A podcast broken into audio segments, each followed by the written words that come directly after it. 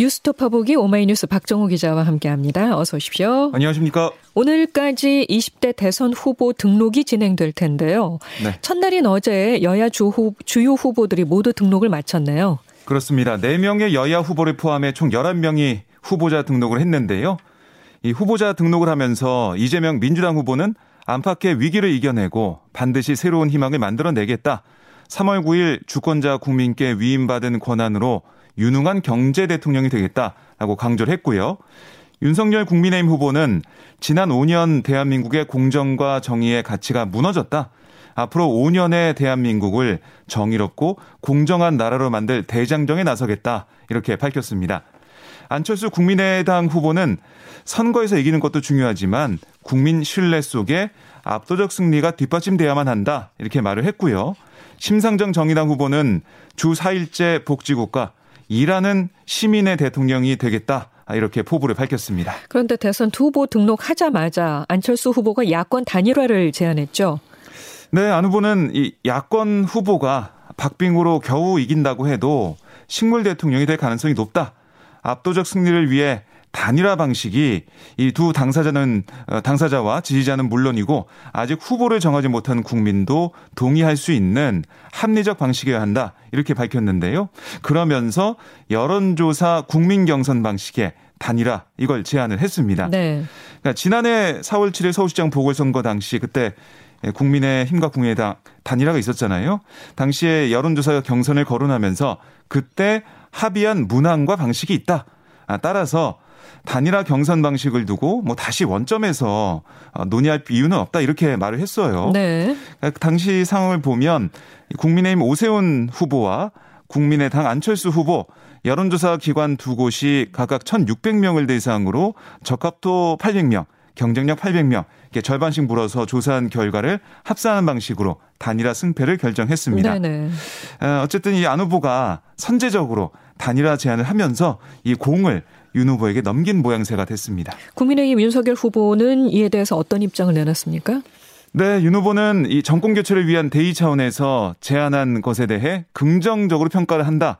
이렇게 얘기하면서도 여론조사 얘기를 들었는데 고민해 보겠지만 아쉬운 점도 있다 이렇게 말을 했습니다. 네. 그러니까 사자 대결의 경우에는 윤 후보와 안 후보 간 지지율 격차가 많이 뭐 추세가 나오고 있잖아요. 하지만 두 후보만의 단일화 여론조사에선 일부 조사 결과 안철수 후보가 윤석열 후보는 앞서는 그런 지지율도 나오고 있고요. 네네. 네. 또한 이른바 역선택 가능성까지 있어서 국민의힘에서는 이걸 좀 우려하고 있는 것 같습니다. 일단 양측이 선명한 입장차를 보이고 있는데요. 안철수 후보는 여론조사를 통한 단일화를 해도 승산이 있다고 보고 있고 혹시 이렇게 합의가 안 된다고 해도 완주할 명분은 얻는 셈이다. 그리고 단일화를 먼저 제안했기 때문에 야권 어, 정치 아, 정권 교체를 위해서 이렇게 내가 힘을 썼다. 아, 이렇게 명분을 얻는 그런 내부 분석을 하고 있는 것 같습니다. 음. 내일 공식선거 운동 돌입을 앞두고 단일화 제안이 공식적으로 나오면서 오는 28일 투표용지 인쇄를 이 단일화의 2차 데드라인으로 해서 논의가 계속 이어질 것으로 보이고요. 네. 아, 또한 이재명 후보와 윤석열 후보 간 박빙 구도가 이어질 경우에는 윤 후보와 안 후보가 전격 회동 등의 방식으로 직접 단일화 논의에 나서는 거 아니냐. 이런 가능성도 거론되고 있는 상황입니다. 네. 민주당이나 정의당도 단일화 여부에 이 촉각을 곤두 세울 수밖에 없는데요. 여기에 대해서 어떤 입장을 나타낸 게 있습니까? 그러니까 민주당에서는 공식적으로 입장을 내지 않았습니다. 논평을 네. 안 냈어요. 그러니까 좀 무시 전략을 펴고 있는 거고요. 네. 굳이 단일화 얘기해서 이거 계속 회자되게 할 필요는 없다는 생각을 하는 것 같아요. 다만 이재명 후보는 이 안철수 후보의 야권 단일화 제안에 대해 질문을 어제 받았습니다. 거기에 대해 뭐라고 했냐면 지금은 위기 상황이고 위기를 극복하고 민생을 챙기는 게 가장 중요한 정치의 과제다. 국민을 중심에 놓고 미래로 나아갈 때라고 생각한다. 음, 단일화 여부에 대해서는 직접적인 언급은 안 했네요. 그렇습니다. 그러면서도 좀 통합 정부론을 강조하며 뭐 내심 야권 후보 단일화 분발 분발 불발 상황까지 고려하고 있는 것으로 좀 풀이가 되고요. 심상정 후보는 구체제 한 축과 손잡고 구체제와의 결별이 가능하겠냐? 안타깝고 실망스럽다. 이렇게 비판을 했어요. 네. 정치권에서는 단일화 과정 계속 뭐 경계하는 모습을 보일 것 같아요. 하지만 아, 다른 한편으론 양쪽의 줄다리기가 길어지면서 국민들의 피로도만 좀 높아지고 결국 역풍이 불 수도 있다. 아, 이런 점을 주목하고 있는 것 같습니다. 네, 뭐 단일화를 두고 각 당의 수싸움이 이어지겠죠. 네. 예. 자, 지난주 금요일 대선 후보 2차 TV 토론이 있었는데 그 이후에 어떤 얘기들이 나오고 있는지 궁금하네요. 네. 어, 이 2차 TV 토론 상황을 좀 보면요. 이재명, 윤석열 후보 서로의 약점을 좀 파고드는 모습이었고, 예. 심상정 안철수 후보도 이재명, 윤석열 두 후보를 동시에 뭐 때리면서 이른바 난타전이 벌어졌습니다. 이재명 후보는 사법고시 일부 부활 공약을 앞세워서 사시 부활에 반대하는 윤 후보의 청년 공약 허점을 노렸고요. 또 윤 후보는 로스쿨 제도 부활을 내걸어서 방어를 하면서 대장동에 이어 백현동 의혹 카드도 꺼내 들었습니다. 아, 이에 이재명 후보는 윤 후보의 부인 김건희 씨의 도이치모터스 주가 조작 의혹을 언급하면서 관련 증권 계좌를 공개하라 라며 재역공에 나섰습니다. 아, 그리고 윤 후보와 심상정 후보 간에도 수위 높은 공방이 오가, 오고 갔는데요. 네. 심 후보가 주 4일제 도입 필요성을 강조하면서 윤 후보에게 노동관이 꼰대다. 라고 직격을 하자 윤 후보는 엉터리 규정 짓기다라며 되받았고요. 아, 또 안철수 후보는 아, 이재명, 윤철수, 아, 그, 아, 윤석열 두 후보의 공약에 필요한 막대한 예산을 들면서 포퓰리즘이라고 비판을 했습니다.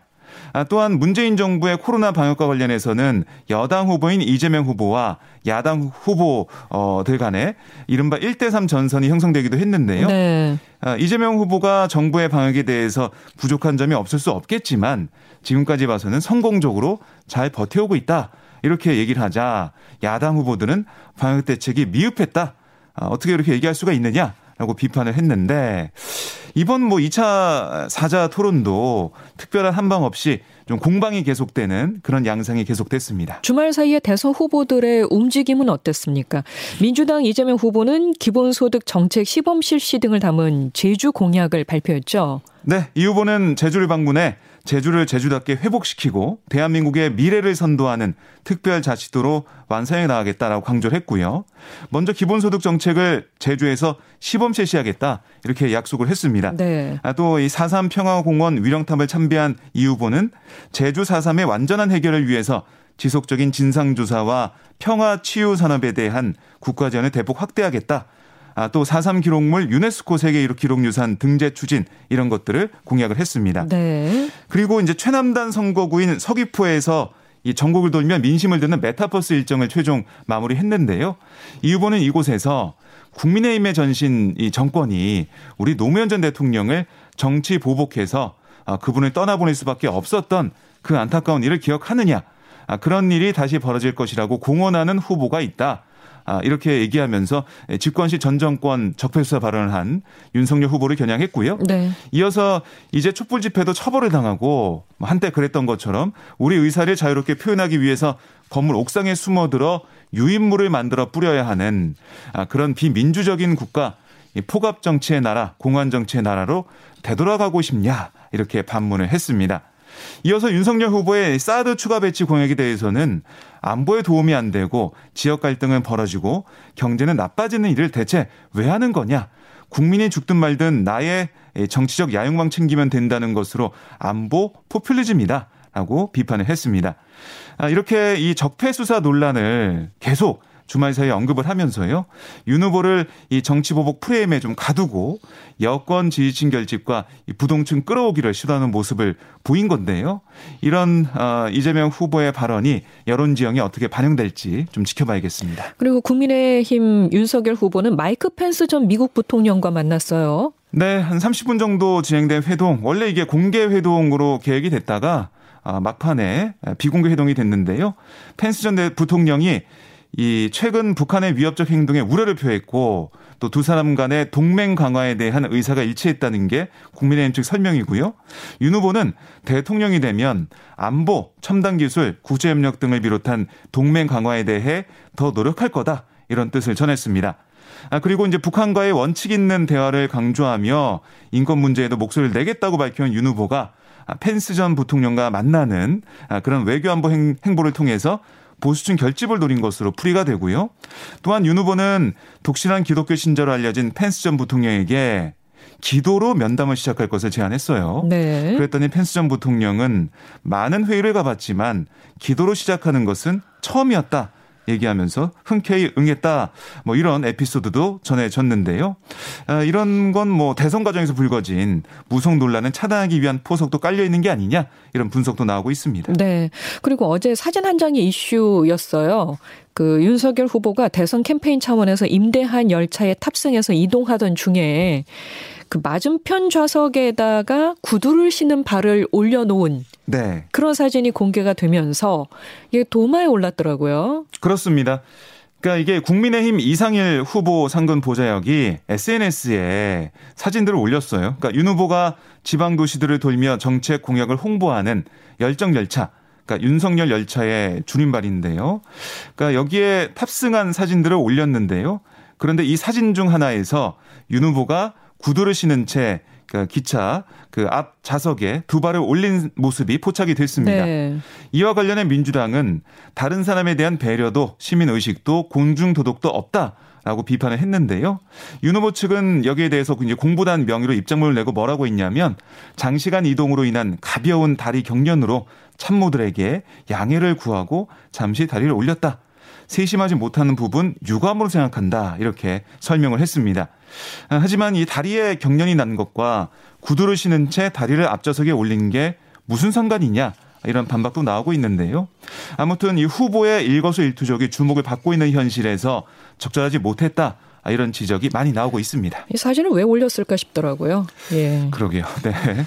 안철수 후보의 배우자 김미경 교수가 코로나 확진 판정을 받았잖아요. 네. 안 후보도 PCR 검사를 받았는데 음성 판정 나왔네요. 그렇습니다.